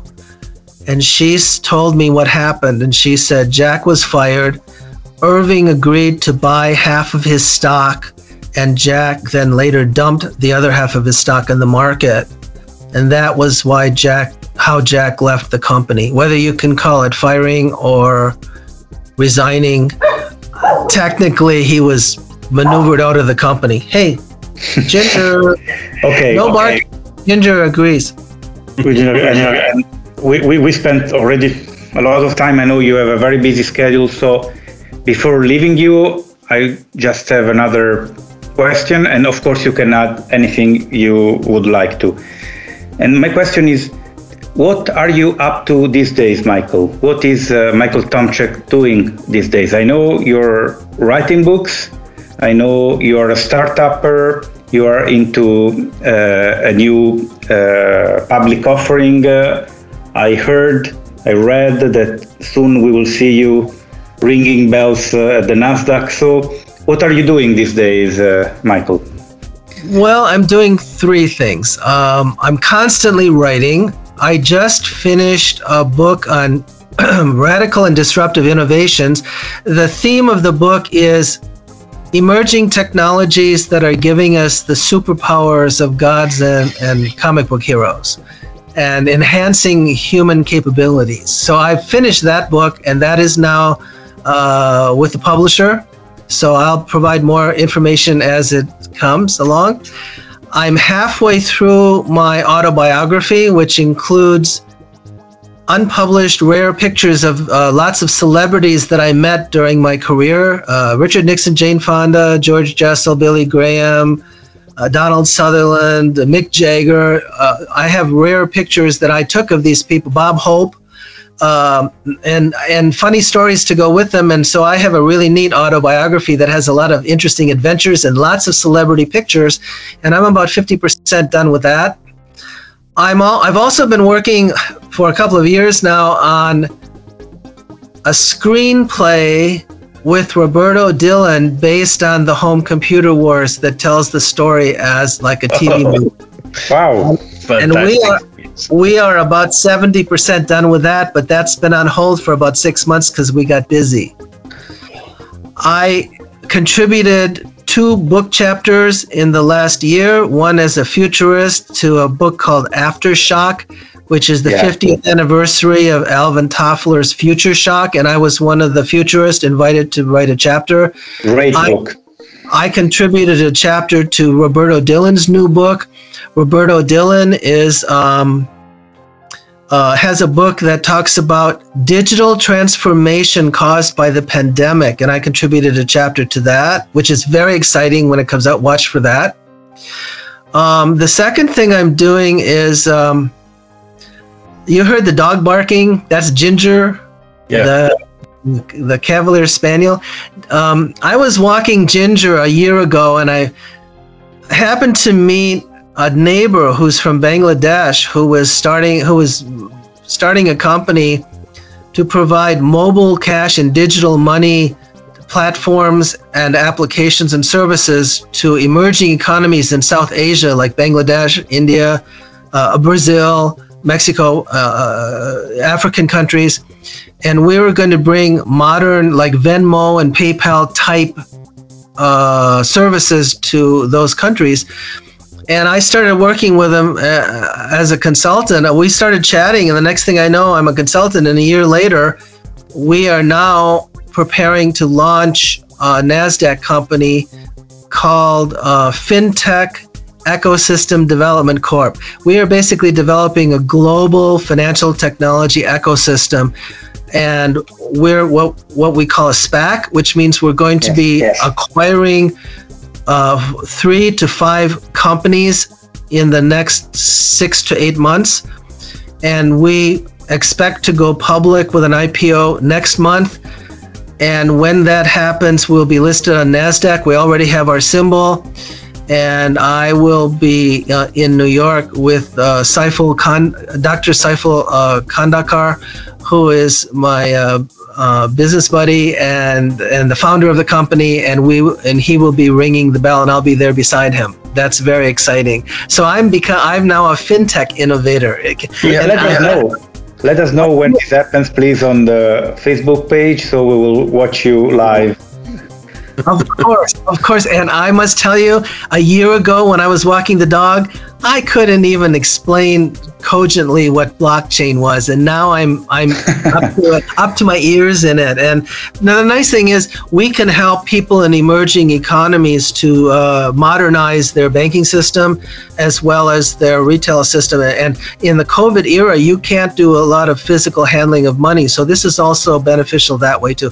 The last thing I'm doing, I'll just tell you, if you go to the Commodore Historical Society there are lots of collectors there. So whatever memorabilia I have that I don't need anymore, that I don't want, I've been sort of selling here and there just to, and the, the proceeds uh, go to cover the cost of archiving memos and magazines and things from the 1980s that I have in my collection that I need to archive. So I'm selling a few pictures of me and Shatner and like here's I have one. I have one. Yeah, yeah. You have one. Here's one of the pictures of me and Shatner. I I can actually claim the distinction of being the first person to show Bill Shatner how to use a, a, a, a, computer and he was the that was the first real computer he ever touched and after this we gave him uh, a, a, Commodore CBM system, and that's what he used to do word processing to write his books and scripts. So we got Bill Shatner into writing, we got him into computers, and he just sent me an email two weeks ago. I, I dedicated my innovation book to him, and that picture, one of these pictures, is in that book. And I happen, I, I sent a note to his secretary and him, and and uh, he sent an email back, which is very gracious and complimentary, I must say. Well, he's well, a he's special a, guy, yeah, as you know. I, I spot a, a, pet computer, a Commodore computer in a Star Trek movie in the house of, uh, uh, of uh, Captain Kirk in the future. In this house, there is a pet computer. that was the one we gave to him, I'm sure. That's interesting. We'll, we'll have to check that. Great. Yeah. Well, very well. I don't know if Carlo, if you have anything, or I would. I, I have thousand questions, but the yeah. time is time is running, and we know yeah. we know already. It was not easy. I, I know from for uh, Michael to find the, the time to do this uh, so close to the IPO of his uh, new endeavor. So I would just like to thank you once again, Michael, for being here with us, first thing, yeah, and also for all the joy that uh, you and all your colleagues and co-workers have taken us. Uh, I mean, for so many years. So once again, thank you, Michael all of us keep alive the the concept of what is a Commodorian. A Commodorian is someone who keeps pushing the envelope to make the future happen faster, and that's what we're all doing. And so we're all Commodorians, and it's it's a great pleasure being able to uh, accept your invitation finally to do this. And I'm so glad I was able to uh, share these experiences with you. This is a way of archiving those those years and those accomplishments. And the tribute goes to all the people at Commodore who did this, and all the people who ever owned a Commodore computer, and all of you who are keeping the Commodorian philosophy alive. So thank you very much. Uh, God bless everyone. Thank you. Thank you. Thank you very much. Thank you. All right. It's late here. Thank you very much. Okay, get some sleep. Ciao. Ciao, guys. thank you very much. Bye. Bye. Bye. Bye. E rientriamo dopo questa corposa, cicciotta e importante intervista che insomma vi abbiamo proposto. Siamo orgogliosi, diciamo la verità. Insomma, ringrazio Carlo chiaramente per il lavoro di supporto e, Carlo, e Roberto Domaiolo per eh, diciamo l'aggancio, insomma, per, per, aver portato insomma, il pezzone, la, insomma, la, la cosa importante. E, e spero appunto insomma per quelli che appunto non hanno avuto particolari difficoltà insomma, che, che voi abbiate gradito. Rob, eh, Carlo. Sì, allora l'intervista come avete sentito è stata lunga e sono state rivelate numerose cose che eh, per la prima volta in assoluto direi sono state svelate eh, e confermate eh, durante l'intervista. Direi eh, ci sono stati due o tre eh, notizie abbastanza importanti.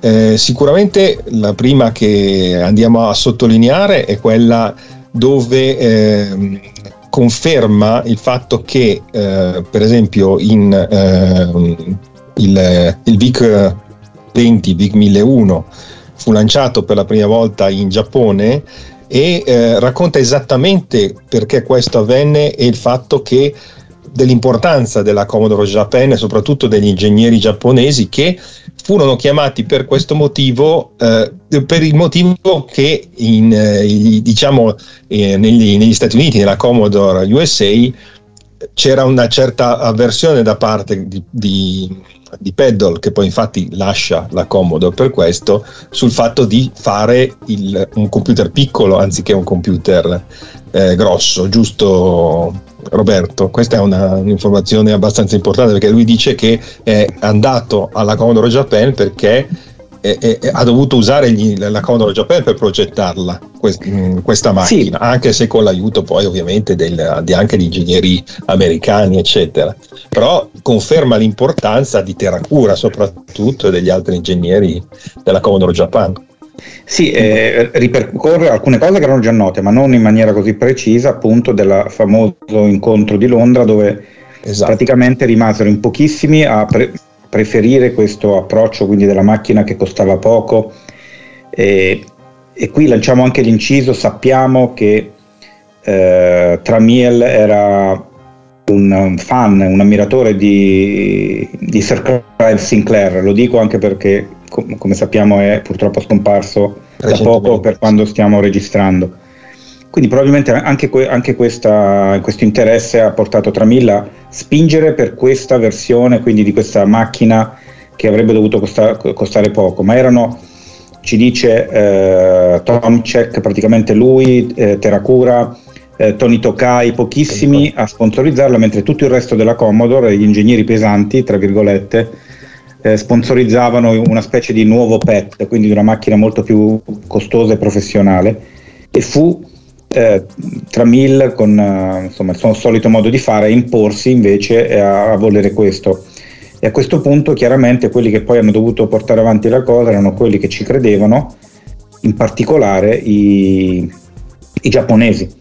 Chiaramente poi con, uh, con, l'aiuto degli americani. Aggiungiamo anche che lui eh, non, non, non, lo sapeva probabilmente, però ci ha ehm, ci ha detto che una cosa non lo stupisce affatto, la scoperta che abbiamo fatto della, eh, del fatto che anche il Commodore 64 in realtà è stato presentato non prototipo, quindi la, vers- la versione pronta alla vendita, in Giappone. Sì, eh, anche se tre, quello veramente pochi giorni prima, eh, alla fine. 3-4 giorni prima, esatto. però è curioso però sì. questo fatto, che, esatto. anche che non si sapesse. E questa è una piccola scoperta che abbiamo fatto noi di archeologia informatica andando a spulciare eh, le riviste giapponesi dell'epoca. Vai Carlo. Sì. E l'altra cosa poi importantissima che conferma in maniera assolutamente certa e definitiva il fatto che non avessero alcun diritto per i eh, videogiochi eh, fatti dalla HAL Laboratory eh, e conferma anche come hanno fatto, cioè il fatto che eh, Tramiel disse di facciamo lo stesso senza avere i diritti e eh, poi dopo quando ne abbiamo venduti una marea che infatti ne vendettero come ha confermato milioni di pezzi di quelle cartucce eh, quando l'Atari o la Bally Midway nel caso specifico ci verrà a chiedere conto noi gli diremo va bene gli paghiamo eccoli qua guarda noi ne abbiamo venduto un sacco to i soldi e se accettate questi noi, noi vi continueremo a dare le royalty per i prossimi che venderemo e infatti fu, fu così in quel caso Esatto. E, e, questa è stata una cosa molto importante. E poi, dopo, oltretutto, sempre spulciando nelle liste eh, giapponesi dell'epoca, eh, questo Roberto, sei, sei, stato tu a trovarla, che è una cosa veramente importante. Hai trovato il, la conferma che addirittura anche la Namco fece causa in Giappone per quelle cartucce. Sì. Eh, alla, fece causa alla Commodore e a, anche ad altri, per la verità. E anche ad altri, sì, sì, perché era un po' un'usanza di quei primissimi anni Ottanta perché la legge ancora sul copyright del videogioco in tutto il mondo in quei primi anni 80 non era chiara. In Italia lasciamo perdere. ne abbiamo parlato mille volte. Esatto, esatto. No, la, questa è un'altra cosa molto importante che è uscita da questa intervista. Eh, il fatto poi che lui ha confermato il racconto, questo già si sapeva, però l'ha raccontato meglio con più dettagli, eccetera, il discorso dell'accordo Nintendo, e ha anche detto il perché, perché c'era questo dubbio, perché eh, il buon eh, Ramiel non firmò si rifiutò di firmare quell'accordo con Nintendo, che avrebbe potuto, volendo cambiare la storia, diciamo, i giochi della Nintendo per i Big 20 e per il Commodore 64, che era già firmato dalla Nintendo. Nintendo aveva già firmato il contratto. Tramiel si rifiutò di firmarlo perché non voleva indispettire la Bally Midway, con la quale aveva già un contratto. E la Bally Midway, diciamo che tra le righe, e il buon Tom Check ci ha detto che era guidata da diciamo, individui non troppo tranquilli. Ecco, non so come descriverli, forse descrivi meglio tu cosa ha detto Tom Check sui, su Beh, diciamo che guidava la Bally Midway in quegli anni. diciamo che il buon Tramil mm, non avrebbe voluto una, ricevere una, una proposta che non poteva rifiutare, quindi ha, ha agito una proposta esatto. che non puoi rifiutare. È agito di conseguenza. conseguenza. E questo ha avuto un, un'importante ripercussione, Carlo. Eh sì, sì, sì, perché a detta proprio dello stesso Tomczek eh, fu la causa del fatto che la Nintendo a quel punto decise di produrre sua, il suo computer, il suo computer perché all'inizio fu, eh, lo produsse come computer che era il Famicom, il Family Computer, che poi da lì a poco divenne noto come console in tutto il mondo, andando addirittura a conquistare il mercato statunitense in maniera pesante, il NES, quello che oggi noi conosciamo come il Nintendo Entertainment System. Quindi anche qua, eh, se vogliamo, la Commodore è stata un'azienda cardine che ha causato diversi danni, la, diciamo un po' eh, sia la, la, crisi, se vogliamo, dell'Atari negli Stati Uniti che il successo poi della Nintendo, causato dal fatto che la Nintendo fece il NES quasi per ripicca del rifiuto della Commodore ad accettare le sue licenze, la sua produzione di giochi yeah. per, i, per, i, computer della Commodore. Infatti Tomcek ci ha raccontato insomma, sia del suo imbarazzo e poi i giapponesi sono comunque noti per avere un, un, grosso codice etico e morale, quindi potete immaginare, era tutto pronto, loro avevano già firmato e Tomcek è dovuto tornare indietro a dirgli che non se ne sarebbe fatto nulla. L'hanno presa probabilmente come una nuova dichiarazione di guerra o qualcosa del genere. molto probabile, molto probabile. E last but not least, per dirla in inglese, come ultima chicca finale, la conferma di cosa successe con uscita di Tramiel in Commodore, cioè il fatto che fu ufficialmente licenziato, al contrario di quello che si è vociferato per anni, che lui eh, a un certo punto se n'era andato quasi volontariamente. In realtà fu proprio un licenziamento a tutti gli effetti.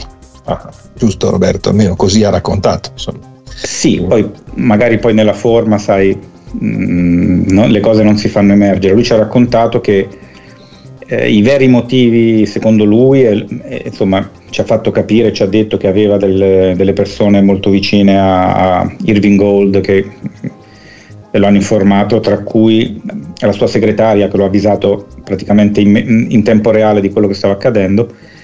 E Gould e Tramille innanzitutto hanno avuto un grosso dissidio per motivi meramente economici, cioè eh, Gould voleva diluire le azioni facendo una serie di aumenti di capitale sul mercato e così via, mentre eh, Tramil avrebbe voluto seguire eh, linee interne, quindi per non, eh, per non fare questo. E questo chiaramente ha eh, pesanti risvolti economici, come potete facilmente immaginare. Quindi ha detto che questo era il motivo principale. Il secondo era che eh, Tramil voleva portare dentro i suoi figli e da quanto ci ha detto appunto Tomcek, mm, questa è una cosa che Gould nella maniera più assoluta non, eh, non vedeva bene perché ha detto eh, cioè già ne ho uno, eh, pensiamo se ne avessi di più. Sì, già, cosa... già, già, litigava tutti i giorni con Tramiel, figurati con quattro Tramiel. Insomma. Quindi ha detto non voglio i Tramiels eh, a, a, mandare avanti la cosa. Quindi per tutti questi motivi alla fine fu Gould a, a dire a Tramil di, di, farsi da parte, diciamo così, e, e non il contrario. Esatto.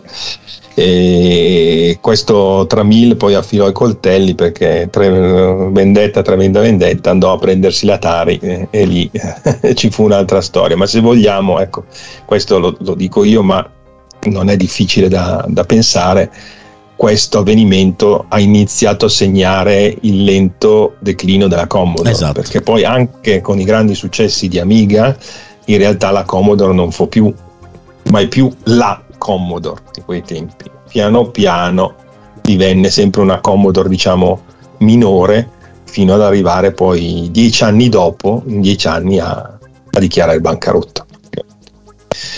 Che Vabbè, tristezza, quindi- che tristezza, che tristezza. Eh sì. Direi che abbiamo parlato fin troppo, non so ehm, se vuoi aggiungere qualche altro dettaglio o se no a questo No, no, no, no. La- lasciamo parlare l'inter- l'intervistato, che è la cosa più Sì, importante. infatti, quindi- esatto, che ha già che ha parlato, che ha già esatto. parlato, ma diciamo che la- lasciamo per i- gli ascoltatori a rivedersi magari anche il video Esatto, sul canale YouTube di Archeologia Informatica con i sottotitoli in italiano e, e Esattamente. anche la possibilità di vederlo.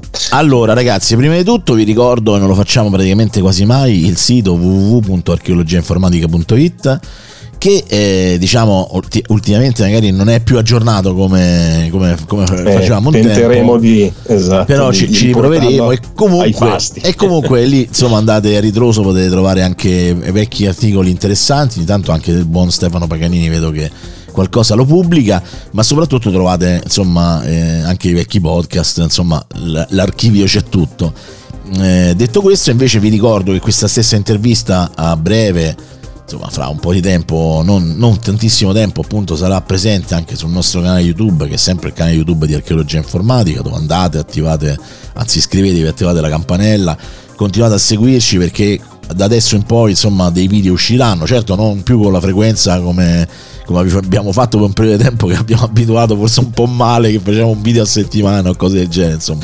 Però sicuramente... L'unica speranza è che Gatti si metta a fare video di archeologia informatica, tanto lui è la macchina del tempo, può fare quello che vuole. Sì, sì, vabbè, però anche, anche lui ha un limite insomma oggettivo. E detto questo, appunto, troverete questa, questa, questa stessa intervista ovviamente con tutti i sottotitoli senza intro e outro, proprio perché almeno avrete proprio l'opportunità di godervela tranquillamente. Detto questo, io eh, innanzitutto pensierino proprio mio personale perché questo è l'ottavo anno di questo programma. Se ci, se ci penso neanche mi sembra, no? Perché in, in realtà è, è, è- è pure di acqua sotto i ponti veramente ne è passata tanta da quando con Carlo comunque in qualche maniera scambiandoci dei messaggi, delle mail alla fine è venuta fuori l'idea di fare questo, questo programma. Noi facemmo già un- una specie di prototipo di, di storia dell'informatica con eh, Max Fierro e Alex Raccuglia che si chiamava Tecno Diggers che però durò solo tre puntate era molto più scanzonato un po' come abbiamo fatto i primi tempi archeologia videoludica cioè che era comunque lo spirito insomma di, di fare lo show piuttosto che, che fare magari i veri contenuti. Archeologia in- vi- informatica invece in realtà è, nata con il criterio proprio di fare le cose fatte bene. Se non fosse stato per Stefano Paganini e per Carlo probabilmente questo non sarebbe mai avvenuto. Io ho sostenuto questo progetto per tantissimo tempo, ho aiutato nella conduzione, nell'editing e tutto quanto. Io è comunque per me un pezzo importante della nostra carriera da podcaster eh, che, che veramente insomma ha raggiunto anche dei, dei picchi importantissimi perché ricordiamo che Archeologia Informatica è stata la trasmissione ammiraglia di IPN, Italian Podcast Network, per, per tantissimo tempo, trascinava praticamente tutti, tutti gli ascolti che facevamo. Oggi fortunatamente abbiamo un, un palinsesto più omogeneo, forse anche più qualitativo, quindi diciamo non c'è più quello spicco che c'era una volta, però è chiaro che è, è un- è una piccola creatura, insomma. Quindi il fatto di, di decidere di lasciare la conduzione di questo programma è dovuta al fatto che oggettivamente la mia posizione all'interno di questo programma, che so quello che ha meno cognizione, meno competenze, è relegata a, a fare un po' il saltimbanco, no? cioè nel senso quello che comunque fa la presentazione, fa la battuta e tutto quanto. Cosa che ho visto che ultimamente non è più così perché alla fine maggiore la qualità del contenuto e maggiormente forse stona il fatto che, che c'è una persona che, che non è poi così attinente all'interno del contesto. Quindi io lo lascio volentieri, la trasmissione la so che la lascio in buone mani, però lo dico che lo faccio insomma con, con un po' di emozione perché comunque per me è stato un percorso veramente importante e continua a esserlo ovviamente, soprattutto con questa stagione, continuate a seguirla perché ce ne saranno di, di- c'è, un piano, c'è un piano editoriale che già comprende le prossime due stagioni quindi insomma e, e tanta roba, insomma. Detto questo, io ringrazio Carlo. Grazie, ma come ha detto Roberto, vedrai che ti drogheremo e ti porteremo di nuovo in trasmissione, quindi tranquilli. E ringrazio Roberto. Grazie a te Simone e non vai da nessuna parte, eh, fidati. Fidati, va. Stai qua. a posto. Vi ricordo invece che i giovedì sera invece live eh, continuiamo con la nostra avventura di quando eravamo futuro. Quest'anno siamo partiti col porno e poi i Lego, sono due argomenti proprio ed è- è- insomma, che si incastrano. si uno incastra, dentro. incastrano, esatto, esatto. È sempre un gioco di incastri tutto sommato. Bene, detto questo io ringrazio a tutti e buon riascolto della puntata perché so che ve la riascolterete, buona visione del video e alla prossima puntata di archeologia informatica. Ciao a tutti! Ciao a tutti. Ciao. Scrivi e premi controllo. Archeologia informatica.